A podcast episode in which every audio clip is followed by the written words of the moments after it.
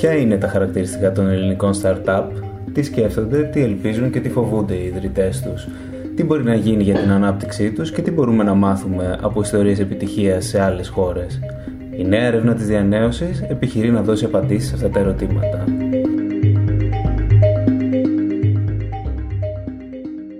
Οι νοφιείς επιχειρήσεις, κυρίως στον τομέα της τεχνολογίας, οι λεγόμενες startup άρχισαν να λαμβάνουν μεγάλη δημοσιότητα στις αρχές της προηγούμενης δεκαετίας. Η οικονομική κρίση είχε τότε οδηγήσει στη συρρήκνωση ή και στην κατάρρευση πολλών παραδοσιακών επιχειρήσεων στη χώρα. Τότε πολλοί Έλληνες αναζητούσαν νέες επιλογές απασχόλησης. Από την άλλη πλευρά, οι τεχνολογικές αλλαγές επηρέαζαν καταλητικά όλο ένα και περισσότερες αγορές διεθνώς και παρουσίαζαν μια σειρά από σημαντικές ευκαιρίες. Οι μεγάλες ιστορίες επιτυχίας επιχειρήσεων σε όλο τον κόσμο που άρχισαν από ένα γκαράζ και γιγαντώθηκαν γρήγορα, μια από αυτές είναι και η Google, διαμόρφωσαν όχι μόνο ένα επιχειρηματικό περιβάλλον, αλλά και μια ευρύτερη κουλτούρα, ένα οικοσύστημα. Σήμερα έχουν περάσει αρκετά χρόνια από την καθιέρωση του όρου startup, ενώ κάποιες διάσημες αμερικανικές startups του παρελθόντος έχουν εξελιχθεί σε διεθνή ολιγοπόλια. Ωστόσο, το ίδιο μοντέλο λειτουργίας αυτών των νεοφυών επιχειρήσεων έχει αντέξει.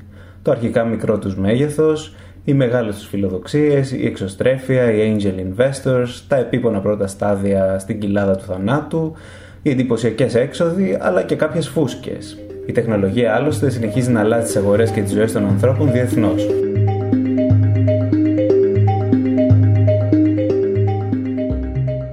Η έρευνα τη διανέωσης, με επιστημονική υπεύθυνη την ομότιμη καθηγήτρια στο Οικονομικό Πανεπιστήμιο Αθηνών Ιωάννα Απφό Πεπελάση, η οποία πραγματοποιήθηκε από τη συμβουλευτική εταιρεία Octane, επιχειρεί να χαρτογραφήσει τις ελληνικές startups, καθώς και το οικοσύστημα που τις υποστηρίζει.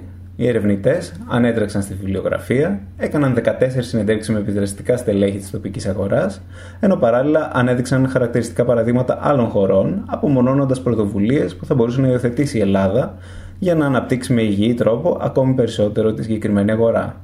Παράλληλα όμως, ετοίμασαν ένα ερωτηματολόγιο, το οποίο απάντησαν 267 ιδρυτές τέτοιων νεοφυών επιχειρήσεων.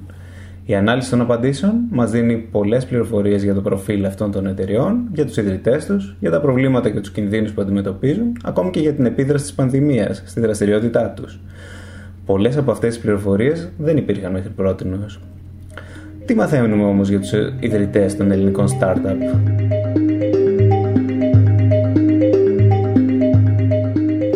Από εκείνους που απάντησαν στην έρευνα, η μεγάλη πλειοψηφία, οι 8 στους 10, είναι άνδρες. Πρόκειται μάλιστα για μια ανισότητα που παρατηρείται και στις υπόλοιπες ευρωπαϊκές χώρες, οι οποίες έχουν κατά μέσο όρο αντίστοιχη κατανομή μεταξύ ανδρών και γυναικών στους ιδρυτές τέτοιων εταιριών. Από τη σκοπιά της ηλικίας, οι ιδρυτές των startups είναι σχετικά νέοι. 9 στους 10 είναι νεότεροι από 44 ετών, ενώ οι περισσότεροι από τους μισούς είναι νεότεροι και από 34 ετών. Είναι επίσης συνήθως αρκετά μορφωμένοι. 49% έχουν μεταπτυχιακό και 17% έχουν διδακτορικό. Πού σπούδασαν, οι περισσότεροι δηλώνουν σπουδές είτε σε σχολή Πολυτεχνείου είτε σε σχολή διοίκησης επιχειρήσεων. Το 68% έχει σαν πλήρη απασχόληση στη startup του. Τι έκαναν όμως μέχρι να ιδρύσουν την εταιρεία τους; Οι 3 στους 10 διαθέτουν προπηρεσία 4 έως 10 χρόνια. Ωστόσο, το 24%, σχεδόν ένας στους 4, διαθέτει μικρή έως 3 χρόνια ή και καθόλου προπηρεσία. Ένα αντίστοιχο ποσοστό, 23% διαθέτουν αντίθετα μεγάλη προπηρεσία άνω των 15 ετών. Παρότι οι περισσότεροι από τους ερωτώμενους δούλευαν πριν ασχοληθούν με τη startup τους, η μεγάλη πλειοψηφία, το 63%, δήλωσε ότι δεν διέθετε εμπειρία στη διαχείριση μιας νεοφυούς επιχείρησης. Σε κάθε περίπτωση, ένα μεγάλο μέρος των ιδρυτών των startup που απάντησαν στην έρευνα, σχεδόν 4 στους 10, δήλωσαν ότι η προπηρεσία τους αφορούσε μια δουλειά με ουδέτερη έως ανύπαρκτη σχέση με το αντικείμενο της startup τους. Αρκετοί από αυτούς, 23%, δηλώνουν ότι είχαν τουλάχιστον μία αποτυχημένη προσπάθεια στο παρελθόν. Πρόκειται επομένως για επιχειρηματίες που πήραν ένα σημαντικό ρίσκο. Πολλοί είχαν μικρή ή καθόλου προπηρεσία, συχνά σε άσχετα αντικείμενα, ενώ κάποιοι κουβαλούσαν και το βάρος μίας ή περισσότερων αποτυχημένων προσπαθειών. Ενδιαφέρον έχουν και οι διαφορές στο προφίλ των ιδρυτών ανάλογα με το αν δραστηριοποιούνται στο εσωτερικό ή στο εξωτερικό της χώρας. Όπως σημειώνουν και οι ερευνητές, ο startupper που έχει ιδρύσει και λειτουργεί την εταιρεία του στο εξωτερικό έχει διαφορετικά χαρακτηριστικά από αυτόν που επιχειρεί στην περιφέρεια της Ελλάδας. Ο ιδρυτής startup στο εξωτερικό είναι πιο συχνά μεγαλύτερος σε ηλικία, 35 44 ετών έναντι 25 34, έχει περισσότερη εργασιακή εμπειρία, 4 10 χρόνια έναντι 0 3, αλλά και περισσότερη εμπειρία σε διευθυντικές θέσεις, 1 5 χρόνια έναντι 0 1. Φυσικά, εκτός από τις ερωτήσεις που αφορούν τους ίδιους, οι ερωτώμενοι απάντησαν και σε ερωτήσεις για τις εταιρείες που ίδρυσαν. Ποια είναι τα βασικά χαρακτηριστικά των ελληνικών startups, η χρονιά κατά την οποία ιδρύθηκαν οι περισσότερες συγκριτικά με τις υπόλοιπες χρονιές ήταν το 2008. Τότε ιδρύθηκαν περίπου οι 2 στις 10. Η μεγάλη πλειοψηφία ωστόσο των startups του δείγματος, το 93% ιδρύθηκε μέσα στην επταετία 2013 με 2020. Οι περισσότερες από τις μισές startups του δείγματος ιδρύθηκαν στην Αθήνα, η αμέσως επόμενη επιλογή των ιδρυτών, του 15%, ήταν κάποια ευρωπαϊκή πόλη, ενώ ακολουθούν η Θεσσαλονίκη με 13%, η Πάτρα με 5%, οι Ηνωμένες Πολιτείες της Αμερικής και το Ηράκλειο της Κρήτης με 3% η καθεμία. Στη μεγάλη πλειοψηφία τους, οι 3 στις 4 είναι πολύ μικρές επιχειρήσεις με έως 10 εργαζόμενους. Λιγότερο από 3% απασχολεί περισσότερους από 50 εργαζόμενους. Παρά το μικρό τους μέγεθος, οι ελληνικές startups φαίνεται ότι αποτελούν μια συνεργατική υπόθεση. Το 48% των εταιριών του δείγματος είχε δύο ιδρυτές. Ένα 20% είχε τρεις, ενώ το 14% είχε περισσότερους από τρεις. Μόνο 18% είχε έναν μόνο. Σχεδόν ο ένας στους τρεις ιδρυτές δηλώνει ότι σύνταξε το επιχειρηματικό σχέδιό του μαζί με έναν μέντορα. Ωστόσο, οι ομάδες των ιδρυτών είναι στην πλειοψηφία τους και αυτές ανδροκρατούμενε. Το 62,2% αποτελείται μόνο από άνδρες. Αντίθετα, μόνο 6% έχει ομάδα ιδρυτών μόνο από γυναίκες. Σε ποιους τομείς δραστηριοποιούνται αυτές οι startups, ο τομέας στον οποίο δραστηριοποιούνται οι περισσότερες είναι ο τουρισμός. Όπως είναι μάλλον αναμενόμενο, μεγάλο ποσοστό αυτών των εταιριών, σχεδόν μία στις 10, δραστηριοποιείται στην πληροφορική και τις επικοινωνίες, ενώ αντίστοιχο είναι και το ποσοστό που ασχολείται με την αγροδιατροφή και με τις επιστήμες ζωής και υγείας. Είναι αρκετά ενδιαφέρον το ότι η σειρά των τομέων για τις startups του εξωτερικού είναι λίγο διαφορετική. Προηγεί την πληροφορική με τις επικοινωνίες και έπονται ο τουρισμός και η αγροδιατροφή. Τι μορφή έχει όμως το προϊόν των ελληνικών startups? Το 88% των εταιριών αυτών περιλαμβάνει τη χρήση της ψηφιακής τεχνολογίας ως την αρχική ιδέα. Κάτι επίσης αναμενόμενο. Ας δούμε όμως λίγο πιο προσεκτικά από τι αποτελείται αυτό το 88%. 39% έχουν μια καθαρά ψηφιακή ιδέα. Λιγότεροι, το 27% έχουν μια φυσική ιδέα που χρησιμοποιεί όμως ψηφιακή τεχνολογία ή αντίστροφα ακόμη 23% έχουν μια ψηφιακή ιδέα με μερική φυσική παρουσία. Μόνο 12% ακολουθούν το παραδοσιακό αμυγός φυσικό μοντέλο.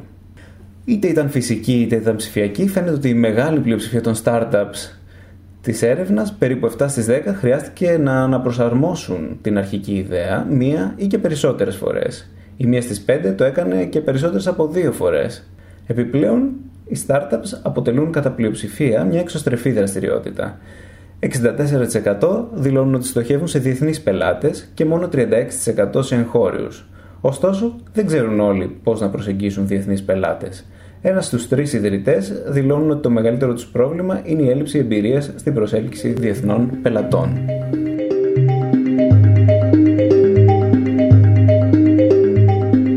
Στα οικονομικά στοιχεία τώρα. Είναι ενδιαφέρον ότι σχεδόν οι μισές από τις startups του δείγματος άρχισαν τη δραστηριότητά τους με πολύ χαμηλό κεφάλαιο, από 0 έως 10.000 ευρώ. Αντίθετα, μόνο μία στις 5 άρχισαν με κεφάλαιο άνω των 50.000 ευρώ. Πόσοι από αυτούς κερδίζουν όμως, το 35% αυτών των εταιριών σήμερα δηλώνουν κερδοφόρες, ενώ περίπου οι μισές, το 48% δηλώνουν ότι δεν κερδοφορούν σε αυτή τη συγκυρία. Όταν οι ερευνητές τους ρωτούν για τις μεγαλύτερες προκλήσεις του μέλλοντος, οι ιδρυτές ξεχωρίζουν περισσότερο από κάθε άλλη τη δυνατότητα επέκτασής τους, το 23% το δηλώνει αυτό, ενώ ακολουθεί η στελέχωση 19%, ο ανταγωνισμός 17%, καθώς και η διαθεσιμότητα χρηματοδότησης 15%. Όταν τους ρωτούν ποιες είναι οι αλλαγές που θα βελτίωναν τη δραστηριότητά τους, οι ιδρυτές του δείγματος επιλέγουν περισσότερο από κάθε άλλη επιλογή, σε ποσοστό 80%, την τροποποίηση του ασφαλιστικού και φορολογικού πλαισίου. Τέλος, υπάρχουν και κάποιες ερωτήσεις για τον αντίκτυπο της πανδημίας. Παρότι η πανδημία δεν δημιούργησε στις startups τα προβλήματα που δημιούργησε σε άλλες επιχειρήσεις, μάλιστα 8 στους 10 ιδρυτές δηλώνουν ότι εφάρμοσαν τηλεργασία, συνολικά η επίδραση που είχε ήταν μάλλον ανάμεικτη. Περίπου οι μισοί ιδρυτές τόνισαν στην έρευνα πως η πανδημία της COVID-19 επηρέασε αρνητικά την πορεία της επιχείρησής του. Αντίθετα, το 29% των ιδρυτών θεωρούν ότι η πανδημία είχε μερικώς ή απόλυτα θετική επίδραση στην εξέλιξη της εταιρείας τους. Σχεδόν ένας στους πέντε απάντησε ότι η πανδημία δεν είχε καμία επίδραση στην εξέλιξη της εταιρείας του. Η έρευνα της διανέωσης, προκειμένου να αναδείξει τις ευκαιρίες για την τοπική οικονομία από την ανάπτυξη των startups, πλαισιώνει τα παραπάνω ενδιαφέροντα ευρήματα με στοιχεία από προηγούμενες έρευνες που είχαν πραγματοποιηθεί. Επιπλέον, παραθέτει και κάποια δεδομένα από το νεοειδρυθέν Μητρό Νεοφιών Επιχειρήσεων της Γενικής Γραμματείας Έρευνας και Τεχνολογίας. Από αυτές τις πηγές προκύπτουν επίσης ενδιαφέροντα συμπεράσματα. Ένα από αυτά είναι για παράδειγμα το ότι οι εργαζόμενοι σε startups αμείβονται με αρκετά ανταγωνιστικούς μισθούς, ενώ οι 4 στους 10 λαμβάνουν επίσης μετοχές της εταιρείας ως παροχή. Ένα άλλο. Το 2021 οι 10 κορυφαίες ελληνικές startups συγκέντρωσαν περίπου 398 εκατομμύρια ευρώ χρηματοδότησης. Αυτό το ποσό είναι τετραπλάσιο από εκείνο που συγκέντρωσαν οι 10 κορυφαίες του 2020, μόλις ένα χρόνο πριν δηλαδή. Η έρευνα παραθέτει ακόμα καλές πρακτικές από 9 ευρωπαϊκές χώρες και από το Ισραήλ.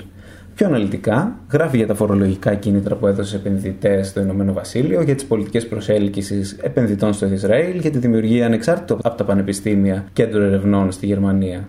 Αναφέρεται ακόμη στην προσέλκυση εταιριών για τεστάρισμα πρωτότυπου προϊόντος στην Ολλανδία, στα κίνητρα για την προσέλκυση ταλέντων που θέσπισε η Εστονία, στις ψηφιακές δημόσιες υπηρεσίες της Ιρλανδίας, καθώς και στην ανανέωση των κέντρων επιχειρηματικότητας στα πανεπιστήμια της Ιταλίας.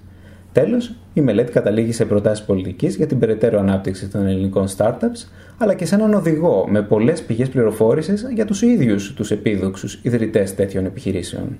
Ακούγεται συχνά η άποψη ότι οι startups είναι μια επιχειρηματική δραστηριότητα που ταιριάζει στα χαρακτηριστικά της ελληνικής οικονομίας. Η έρευνα της διανέωσης δείχνει και αυτή ότι οι startups είναι, όπως οι περισσότερες ελληνικές επιχειρήσεις, πολύ μικρές σε μέγεθος. Επίσης, προσλαμβάνουν και πληρώνουν καλά καταρτισμένους εργαζόμενους, οι οποίοι υπάρχουν στην Ελλάδα. Από την άλλη πλευρά, οι startups συγκεντρώνουν επίσης χαρακτηριστικά που είναι ζητούμενα για την εξέλιξη του ελληνικού παραγωγικού μοντέλου. Είναι εξωστρεφείς, αξιοποιούν εξειδικευμένη γνώση και αφορούν τομείς σε μεγάλη ανάπτυξη διεθνώς. Επομένως, από αυτή τη σκοπιά, η υγιή ανάπτυξη των startups φαίνεται να αποτελεί μια σημαντική και ευρύτερη οικονομική ευκαιρία, τόσο για τη χώρα όσο και για την κουλτούρα των τοπικών επιχειρήσεων.